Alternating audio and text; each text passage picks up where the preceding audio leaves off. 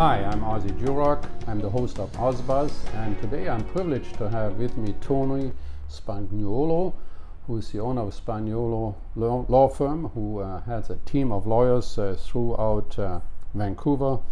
Welcome, Tony. Ozzy, thanks for having me on. Nice to see you again. Well, I'm really happy to talk to you because in Vancouver we have gone through this wild and woolly real estate market. First, we go up through the roof, uh, no end in sight, and now we sort of come down a bit and we're leveling off. But the most important thing in any real estate transaction is do it legally. You need a law firm. That's where you come in. Yeah, since 1995, our firm is focused on on residential real estate. Uh, really, that's all that we do, and as a result, every all of our actions are geared towards making that stressful experience as stress-free as we can make it. Yeah, and it is stress-free. I mean, I know when when people come into a particular first-time buyer, you know, it's it's a big thing. What did I do? You know, so. Oh, absolutely. First-time buyers, you really have to hold by the hand. When I was a, a, realtor, I used to have a little kit, the first time buyer kit, and I gave that to them. So when you wake up in the middle of the night, say, "Oh, did that house have two garages or one?" And you, you, open the kit, and there was some aspirin and a, and a letter that everybody gets scared. Yeah. But um, how many staff do you have in your, in your team? So uh, we're a little different than most firms. Our staff, we have about 35 staff altogether, six lawyers a number of senior top-notch conveyancers, then some intermediates and accounting and all the other ancillary services. But where we're really different is we're we're kind of one-stop shopping. So we do all of the work is done in our head office in Coquitlam, right off Blue Mountain and Lougheed Highway, and that's where all the staff are and all the technology and and uh, everything gets done there. But when it comes time to meet clients, a lot of clients don't want to drive out to Coquitlam. So what we've done is we have 17 additional offices throughout mm, the province. 17. Yeah, so there's 18 in total. Mm-hmm. Actually, I think we have an acre of land on the moon, so it might be 17 here. But, but um, uh, so when a client uses us, they can come to our West Georgia office, our West Broadway office, North Vancouver, Richmond, Abbotsford, five in the Fraser Valley, Okanagan, Nanaimo, Victoria. So it's centralized underwriting, centralized processing, but the client experience is very convenient. We're within 15, 10 to 15 minutes of any client in the lower mainland and the Okanagan and Victoria, uh, regardless of where they work or live. So it's uh, a little no, different. No question model. about it. I've found that myself that I could simply come to one of your offices and it's very, very convenient. Now, I'm sure that throughout your lifetime you've seen a lot of happy situations and also some unhappy situations. What are some of the legal mistakes that you've seen and what should be done to avoid them? Yeah, that's well, that's a great question, and, and you mentioned that first-time homebuyer kit. That gave me an idea. We should have a legal problems kit. These are things that could come up, and just take your Tylenol and give us a call. Yeah. But um, the result, the, the mistakes that we see, oftentimes are just not thinking, not giving yourself enough time prior to closing. So we're having a lot of uh, partners buy properties together, business partners, family partners, parents helping kids they're rushing the deal. They're not taking the time to think about what can go wrong. What if there's a divorce down the road? What's the exit strategy? Uh, what if the market goes up? What if it goes down? How are you splitting the proceeds? So that's very common in those types of situations. What we're seeing a lot of now, and this is even personal experience, we're seeing a lot of elderly people um, with titles just in their name. And so when they pass, there's a probate that's required to get the property into the names of the kids. Well, probate, there is a death tax in British Columbia. It's just called probate fees. Yeah, uh, sure. Uh, and it's based on the value of the estate. So some of these homes on the west side that may be worth two, three million dollars, that's a significant property, uh, sorry, probate bill. All that can be avoided. So it's it's planning. It's uh, thinking about the future. That's that's what we're really on about lately in our yeah, it's office. A, it's an excellent point. Whenever we have clients in the United States, they're always saying, "What about those terrible estate taxes?" I said, "Well, we have death taxes too, as you said. It's yeah. just it just in fees, and that's." Uh, so that's one of the, the things that you should be looking at. Uh, but okay, so now I, want, I have done my deal. Um, I sign on the dotted line, and how do I pick a lawyer? I mean, what are the three top things that I should look at? Yeah, well, I, um, let me tell you how not to pick a lawyer. Uh, don't go to Google. Don't go to Yelp. I mean, there's uh, you've worked with the realtor, you've worked with the mortgage broker, you've worked with the banker. Ask them. They're in the business. They've right. done many deals before.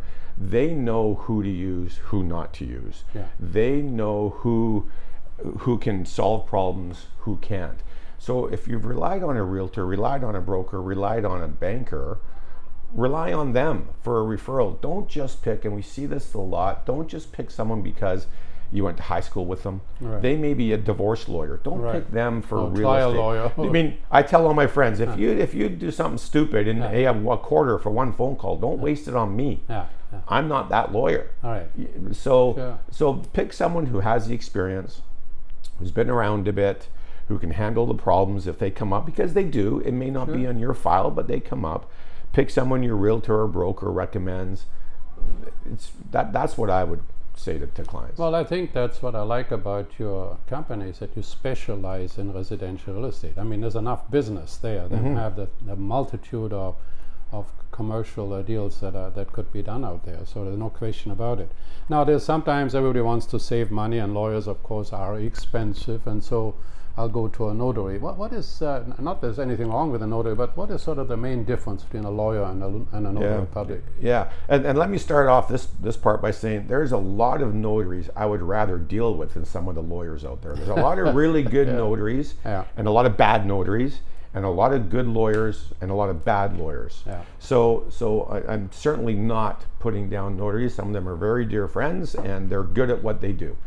But they've got the experience and they've done the deals and they, they don't they're not insurance salespeople on the side that do the odd notary deal. Right, right. The biggest difference between a lawyer and notary is that at a certain step of the transaction, if something is going sideways, a notary has to farm the deal out. They have to get a lawyer involved or may have to file a writ of summons or a petition or something, put a CPL on title. Uh, and a notary can can execute the mortgage and give the advice and, and do a whole bunch of steps. But at a certain point, the notary has to hand it off that will incur extra costs. Whereas if you hire the lawyer, typically, uh, they can do all those things. It stays in house. You're not sending it out, and someone has to get reacquainted with the file. Right, right. Okay, so that's the biggest difference. In terms of fees, there's a lot of notaries who charge more than lawyers, and there's a lot of notaries who charge less. And there's some lawyers that are ridiculously expensive, and some are ridiculously cheap. There's a midpoint out there, and most of us are in that midpoint, and most of us are competitive with each other. Um, you don't find again going back to that referral from your realtor broker and make sure they're competitive and and yeah Well, that makes that makes uh, good sense. The thing is that everybody has an expertise, and I certainly, and on the on the mortgage side or the uh, the real estate side, you want some experience as well. You want to have a, a lawyer that is practicing uh, his profession, not practicing on you, right? Correct. Absolutely. Yeah. Uh, but so so you know th- there's so many times uh, we have we had in our action group we have two people that want to be a partner and you know everything looks good. And you know until the the actual the title changes hands you know there's a honeymoon period and then there's the problem because they didn't involve a lawyer. Mm-hmm. I think that it's so important if you have a you, you got to look through the individual tolerance risk tolerance what is their experience level and paper it and people say to me oh well uh, my mother is my partner that then even more so because your mother actually you think it's a gift and your mother wants actually her money back right, Right. and so there, there's no question that uh, that that we often say to them, okay, you, if you uh, want to sign this and you want to just sign it without doing it, get independent legal advice. What, what does that mean? Yeah. Independent legal advice is, is used more and more now because there's a lot of partnerships, a lot of parents helping kids. And the parents aren't going on titles. The parents are co signing the mortgage. And so in that situation, the parents are having all of the burdens of the mortgage without any benefit of ownership. Well, in theory, that doesn't make sense. Why am I taking all this burden on without any benefit? And so the lender wants to make sure the parents understand what they're getting into, and they require the parents to go out, using this example, for an ILA, independent legal advice. It comes up in other situations. Um, if my wife was to purchase a property and I was a guarantor on that mortgage, the bank would want me to go out for an ILA because I'm not on title. Granted, it's a family asset, but you know that's a different discussion. So it, it's coming up a lot nowadays. It, it is a little inconvenient. It, you have to see a lawyer from a different firm. So we have six lawyers in our office. You can't use my firm for the conveyance and then use one of my lawyers for No, the ILA. It has to be independent. close, They have yeah. to go somewhere else. And it's it's a few hundred dollars more. It's certainly not a deal breaker. It's just a little inconvenience that you'll need to deal with. Well, also the parents should be uh, should understand what it is. That there might be, oh well, if he doesn't make the payment, it's going to be okay. No, it isn't. You're on the hook. When Uh, you, you co-sign, you are on the hook. Absolutely, and also with respect to estate planning. So if there is a shortfall and there's other siblings, how is this going to be affected in the estate? Do they want to plan for that kind of stuff? So yeah, the parents need to know that their favorite golden child lost their job and can't make the payments. The bank is knocking on their door, and That's we've right. seen this, Yeah. And and, and you have like- too. And if there is an estate situation, maybe the other sibling, siblings don't want to make the payment. I mean, there's Oh. all this stuff that could be taken care of if you uh, And did it before. Absolutely. And if you want to see some great fights, just look at the estates where there's a few dollars involved and one child thinks that they were left out or untr treated unfairly. It's, it, it makes War of the Roses seem tame. Well, this is what always gets me about people are married for 30 years or 40 years and then they decide to have a divorce instead of sitting down saying, okay, look what did what. But there's no reasonableness. There's No. just some getting even. So we each get a lawyer and. You know, I always tell that it, it's a joke, of course, but the thing is, you know, those two lawyers will go for lunch and say, "So what? What could we do?" You know, Sure. you pay for the lunch, and then it Well, takes. yeah, lawyers have to eat too. Oz, come on now. but uh, yeah, I mean, if you could, and, and I apologize to the divorce lawyers out Yeah. there, but if you if it can be resolved amicably, any, I mean, this Yeah. goes to any situation. Now, of course, you need legal advice and you need to know what your rights are and that. But uh, you know, if, if you can plan ahead, yeah. it, it sure makes it a lot easier down the road. Well, and the thing is, too, people have to have an understanding. You know, is it a joint tenancy, which usually a husband and wife? So if I die, it automatically passes to the spouse. But if it's a partner, if you and I go into partnership, I, I want don't want that joint tenancy No. because if if I die, I want it to go to my heirs, not to you, right?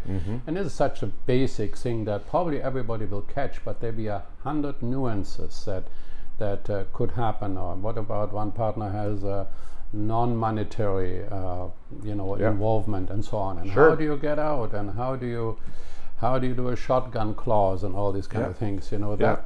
It, and we, we think to buy a million dollar house. I think the mortgage. I was talking to Kyle Green, one of our top uh, young mortgage brokers. I said, "What's the average mortgage right now? It's over five hundred thousand dollars.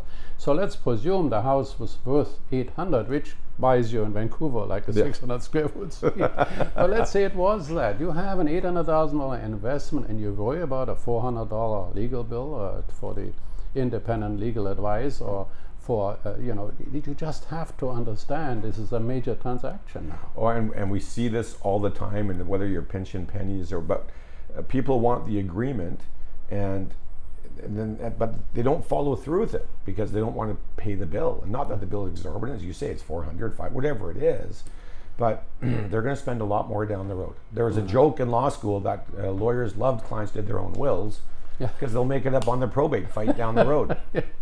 because it's not covered yeah. well there's even some some clients want only one spouse on the title what what mm. sort of would be the legal implications or the consequences if you have only one spouse on the title Yeah, and this gets into that estate planning aspect. Where this comes up typically is a first time buyer situation where either both buyers are first time buyers or one is and one isn't. But they decide to put one person on title to save the property transfer tax. oh I see. So they're saving thousands of dollars by doing it. So it does make some sense. The implications are down the road if someone were to pass away. Odds are in a divorce situation, from my very limited knowledge, that would be a family asset. It would be 50 50, regardless of who's on title. But if something were to happen to that sole owner, now you have the probate process again. right So uh, there's a couple ways around that, and probably the easiest way is purchase it in the name of one homeowner. Move it. It has to be your principal residence to save the property transfer tax. You're allowed to transfer principal residences between family members without paying the property transfer tax. Mm-hmm. So one person could go on title and then just make a note in your little Outlook taskbar or a you know, diarized system or diary system. Six months and a day later, you can transfer it into both names without paying the property transfer tax. So you can save a bunch of money to start, and then six months and a couple days later, you could transfer into joint names, and now you've got the benefit of joint tenancy, which is what most couples want. Yeah, and, and you know, really just waiting six months, right? And then Yeah. and not waiting forever because we live forever, right? Yeah, So- exactly. Yeah, yeah, we're the ones. We're, we're the funny thing is sometimes I go to uh, to sign for a mortgage or I used to in the past, and then uh, I get this big document. I don't know, there must be 25 pages, and the lawyer says, uh, "You want me to explain this?" I say, "No, no, no," and I'll just sign. But what did I? What what should I do this? Shouldn't I read the darn thing? Um, yeah, the problem is that for most people, when they read it, they're really not going to understand it. It's going Right. to use some big words that some lawyers way back in the day created, and Yeah. um, but I mean, every lawyer and notary, excuse me, they should take the time to explain that. What we do in our office, excuse me, uh, we email. Those are the standard mortgage terms you're referring to, and they're like Yeah. 30, 40 pages long. Right. We'll email those to the client along with our summary of Yeah. what those terms say, well in advance of the appointment. Yeah. Now the client has a chance to read them before the appointment. They can put a little sticker on there, and when they come in, they can ask specific questions if they have them. I'm sure most clients don't read them, but it's our job to explain the main points of those legal obligations and to make sure the client understands what the obligations are and the ramifications of not complying, i.e., a foreclosure.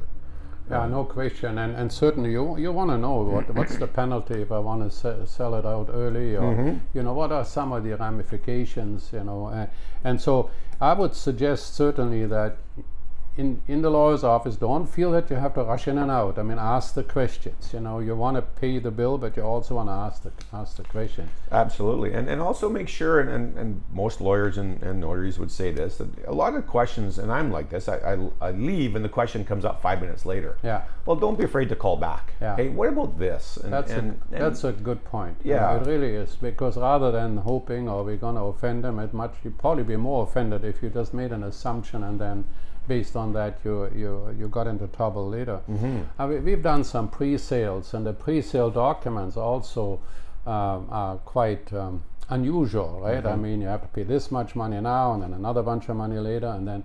But quite often, I find that uh, the de- developer might say, "Okay, if you want to assign the contract, this terrible new word assignment."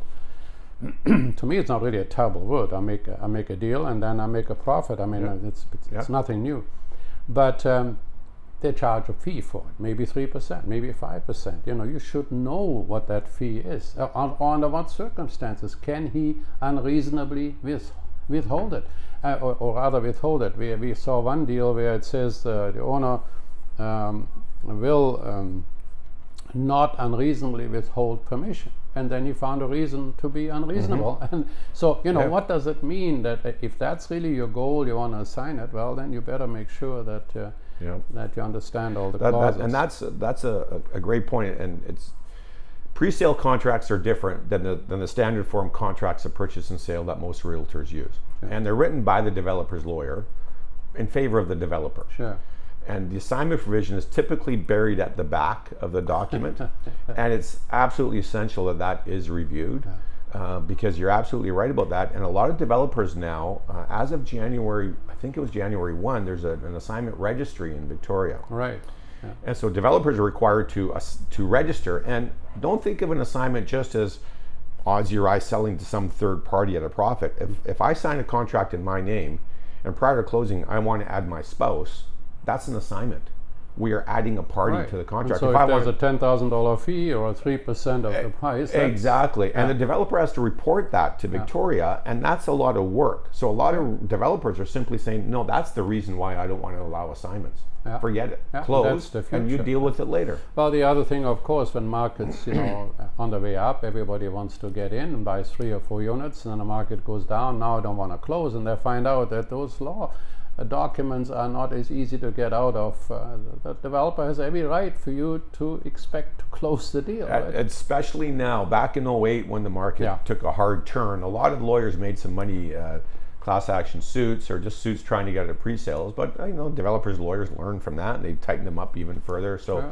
it's a challenge to get out of those yeah, not only could you lose your deposit, but you might get sued for specific performance. You know, or, or damages. If the damages are greater than the deposit, you're on the hook for that. It's not just take my 10%, I'm walking away.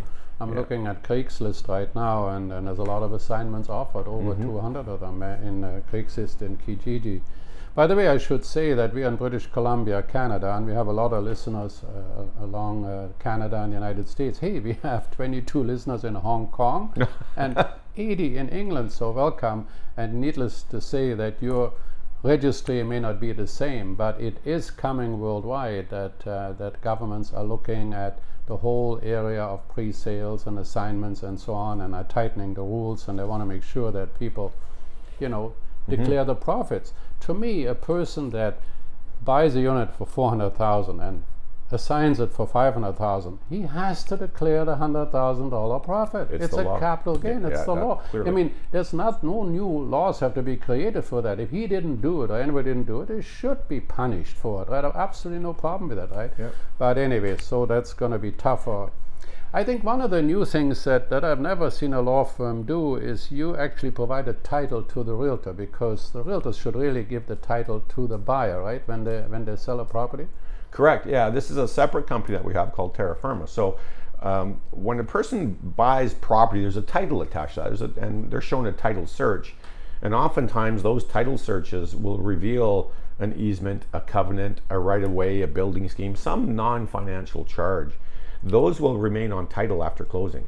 So on my, my house in Burnaby, there's an easement that says I cannot put anything of a permanent nature, no concrete, which for us Italians is a bit of an issue, but on the back 18 feet of the property. Yeah. There's a, a sewer line going underneath it. Well, I need to know that as the sure. buyer. And the only way to know that is to order that easement, pay for it from the LTSA, and review it and, and explain it to your client. So, what Terra Firma does, it allows realtors to sign up for a subscription type service. They send in the title searches. We pull every single non financial charge that will remain on title, and we send that to the realtor along with a one page legal opinion as to what it says. Now the realtor simply sends it to their client. So whether it's a single family house with one or two charges, if it's a strata with 50, 60, 70 charges, and I'll be the first to admit that most of those are standard, they don't mean a heck of a lot. There's nothing you can do about them because they're all on there and everyone else has one. But instead of saying that, the realtor can say, "Don't worry about it. We've got a lawyer on retainer. They'll review all 50 charges. Right. They'll send them to you. If you have a question, give the lawyer a call. So that's that's the title review that we're doing now, and it's it's, it's we now have 650 to 700 realtors signed up for the service. We have 75 to 80,000 charges in our wow. library. So it's been a significant investment. I think it's a great service because for the realtor, that 10 or 12 dollars, first of all, I'm on site with anybody that could ever, you know, worried about my the job performance. Mm-hmm. It would mm-hmm. be a good thing to have. So mm-hmm. that's a, that's a great service. Well, the thing is that you know, in um, I'm always, um, you know, we, there's always these lawyers' jokes. You know, you were accusing me the other day that your email go into my lawyer's spam file. but uh, the thing is, we need lawyers not just for the regular transaction, but particularly we deal a lot of investors, and they're a very innovative bunch of people, and they have these ideas. Well, those ideas have to be vetted by an expert and have to be vetted by a lawyer that understands real estate transaction. It is like you say, if a fellow is a trial lawyer and he might be a good friend of yours, they'll do it for free. Well, run, you know, mm. don't don't don't wait. So. Mm-hmm. Well, look, you know, you know, I always put in my OzBuzz uh, a book I'm reading or a book that influenced me. What are what are your kind of uh, books that you're reading that maybe influenced your life? Oh well, um, a book I read back in the mid 90s that completely changed my business um, was The E Myth Revisited. And it's all about Mi- Michael Gerber. Michael Gerber. Yeah. And it's my Bible, and I have 20 copies in the office, and I send them out to whoever wants one. So if one of your listeners wants one and they wanted to send me a note, I'll gladly send it to them. It, it's one of the, the key things that changed how we view our business. Up until 1995, we were a traditional suburban law firm with corporate law and wills and estates and real estate and a little ICBC, a little this, little that. And then this this book, along with a few other factors, completely changed. And that was kind of one of the stress points was we went left our security blanket of, right. a, of a, decent income, yeah. and, and, we lost a lot of clients because they were used to dealing with my partner or I personally, and we had mm. to say no. We're we have a little different business model. Sure, you want to work on the business. Exactly, not, yeah. exactly. So that I continually reference that, and people that know me are tired of me saying that, but that is my go-to book. As for what I'm reading now, I'm doing a lot more podcasting and a lot more business articles. I find that a lot of these business books are one third great, one third average, and one third is just they're, they're too long. They just cut them down to the basic point. So good to great, getting people on the bus and finding you know that that that's great stuff. But I'm a huge fan of Freakonomics, of Tim Ferriss, of um, a, a, number of other podcasts. I read a trying to read a different magazine every month, just from a whole different perspective. I try and go to a conference a year that has nothing to do with law.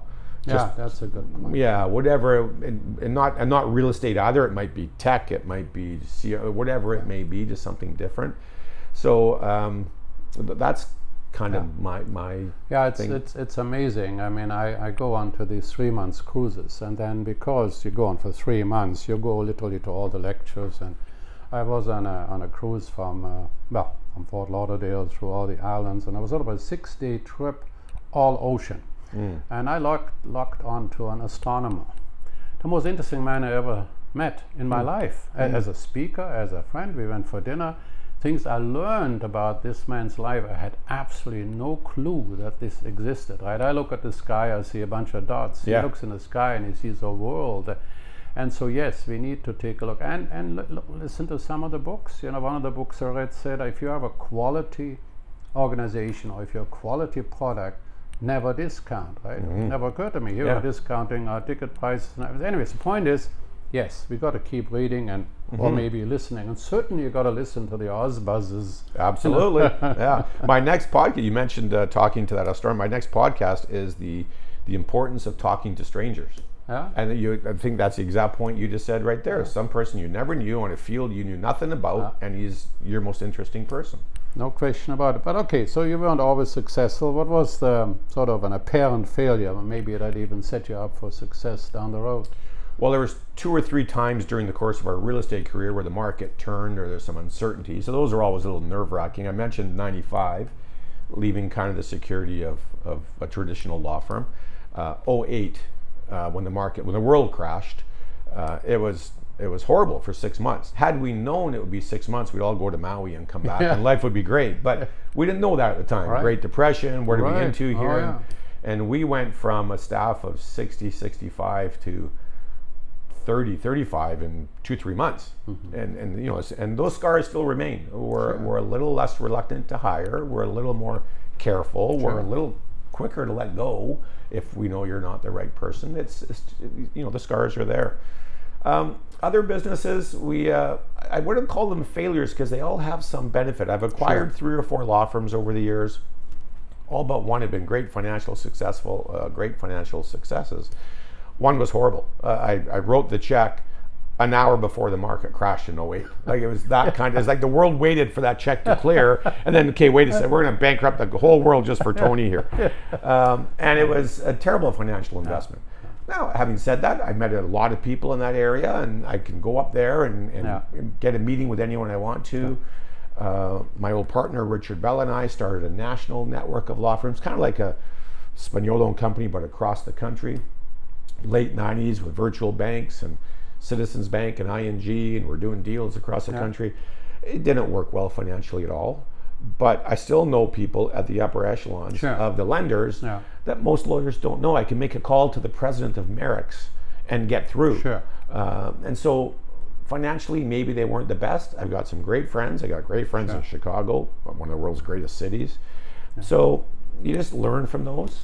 Well, Napoleon Hill in his book Think and Grow Rich, he says that every failure within it carries uh, carries within it a seed of a new opportunity, and mm-hmm. that's so true. You know that uh, if you hadn't maybe gone through it, then you would maybe have stayed in a, the same kind of a rut, or uh, and and instead you got out of it. Mm-hmm. So, were you worried about the business at the time then? 08 for sure. Yeah. Yeah, 08 for sure I was. I mean, like I said, if we knew it was six months, no problem. Yeah. But we didn't. And and you know, every investor is taught that you need to diversify, you need to have a balanced portfolio. My business is real estate. Sure. We do some wills in the states now because our clients come in and they want to do their will. Uh, but it's all generated from real estate. Sure. And so if real estate crashes, I'm collecting pop bottles. I mean, maybe maybe not now, but in 08 I was. It, you know, I'll be yeah. the guy in the corner saying, "Hey, I used to be a real estate lawyer." but um, yeah. so yeah, I was definitely worried back then. Uh, and then thankfully the market turned, and we've been flying ever since. It's a little downturn now. Sure. But, but, I think also, but banks overreacted. They, they literally helped a lot of developers into bankruptcy. Some mm-hmm. developments mm-hmm. had sold 70, pre-sold 75% and yep. couldn't get the other a dollar. That's why I keep telling everybody, even if your bank manager is your mother, yeah. she will still have to listen to the head office in Toronto. So you know, get everything, Absolutely. get everything in writing. Absolutely, yeah. But even in this market now, uh, with our firm, a really hectic, busy market doesn't help us that much because the, the pipe isn't. We can only do so many deals a month. Yeah. Yeah. And when the market's overactive, we Everybody just reach that point earlier. yeah. Exactly. Yeah. and then you're taking on more business than you should, and you're dropping the ball, and you're making a mistake. And this, uh, this is nice right now. Mm-hmm. Here we are in in June of 2019, and everyone's saying the market's the mar- There's still deals out there. Sure. Oh, people yeah. are buying, people are selling, people are making moves. It's it's a Yeah, wonderful time. We're looking outside here, Oz. Yeah. it's a brilliant sunny day in Vancouver. Fifty thousand people are moving here this year. Yeah, no question. And it hasn't changed. And, and that's the point I'm trying to make in my podcast, or rather my, my blog, is that uh, we have 59,000 people from overseas coming. And even the turmoil in Hong Kong, we have 300,000 Canadian Chinese living in Hong Kong. If it really got bad, they would come back. We have 140,000 students that need, all of them need rentals, all of them need something, to, somewhere to live. And when you look around the world, the turmoil in Europe, the craziness about Brexit, and the turmoil all the governments, more and more people with money are looking and saying, hey, Canada's rated the number three in the world for safety, and that a lot of people are interested in most, and they're going to come and they bring their money and then wherewithal and their know-how, and so we will be just fine. There's no question about it. Absolutely, firmly believe that. So, what so in the last five years, uh, what new belief or habit has most improved your life? I, I, I don't think there's one big habit or belief. I, I read something when I when I turned 50, which was a while ago now. Uh, my wife gave me a book, and it was called something like "Getting Younger Every Year" or "Getting Stronger Every Year." Excuse me. And the whole point of the book was to do something every day. You don't need to go and start training for Ironmans or this or that, but just do something. Go for a walk every day, lift a weight every day, ride a bike every day, do yoga every day, do something every day, something act good for you. Yeah. And I've kind of taken that approach to my business world where I, I'm just looking at marginal gains. A 1%, imp- I think there's a term, the 1% improvement Yeah. or something like Sure, that. yeah. So I just try and find little things. I'm, I'm 57 now. I'm, I'm not going to reinvent myself and start new, and, and maybe my kids might come in and redo everything, but I'm just looking for these little gains, these little one percenters here and there, little tweaks, little enhancements. Um, we have a couple calculators on our website. I'm creating a closing cost calculator. It's not a whole new concept, but it'd sure, be great not. for clients. It's Yeah, I like your website. What is your website, anyways? there's two, bcrealestatelawyers.com and Spagnuolo Law. We had Spagnuolo Law, but no one can spell Spagnuolo. I mean, so we had to come up with something more generic. so the, the two websites go to the same place. So, you know, how can we improve the website? We don't need to redo it and throw the whole thing out. Mm-hmm. But so now we're doing more video because people don't want to read; they want to listen. Uh, just and so I'm, I'm Yeah, a big fan you had a new one out there, the new home buyer tax video. You know, that was sort of an interesting thing because it is a, it is a, it is a. Can you talk about it briefly? Mm-hmm. Yeah, we uh, well, we're we're doing these. Everything we read tells us people have short attention spans, and if I'm an example, I get it. Uh, so we're doing 90 second videos on one very specific topic. So we've done four or five so far, and the first four or five are all about property transfer tax. So the first one is simply how it's calculated, what properties, that kind of stuff. Then we talked about the first time home buyer exemption. We talked about the new home property exemption. We talked about family transfers, talked about the foreign buyer tax. Uh, and then next week we're shooting a whole bunch more on a variety of other topics. The idea is just quick little one hitters, Yeah. put them on the website, put them on YouTube, uh, so people have a question. At the end of the day, they're probably going to call us anyway, but it's there if they want to listen to it. The new home buyer tax is, is a, a wonderful incentive. Construction has a lot of great jobs attached to it. My kid worked on a high rise in Burnaby, and I dropped him off every morning at 7, and there was 50, 60, 100 young people going to work at a good wage. And the government wants to encourage that. So there's an exemption now. If you buy a new home under $750,000, there's no property transfer tax. Right. That's a $12,000 savings. Yeah. So, it- you know, thankfully the NDP haven't knocked that out. The Liberals brought that in, and Yeah. the NDP have left it, thankfully. So, if you're looking at a new home, that's that's a nice incentive to create jobs in that industry. Sure. So we But, we're but this- most people don't know, right? So that- they don't, and this is part of that one percent. So I've I've always been reluctant to shoot videos, and I've always been reluctant to social media. We're doing that now. We're a little better now than we used to be, and we're going to be better in a few months than we are today. Yeah. That sounds like a country song.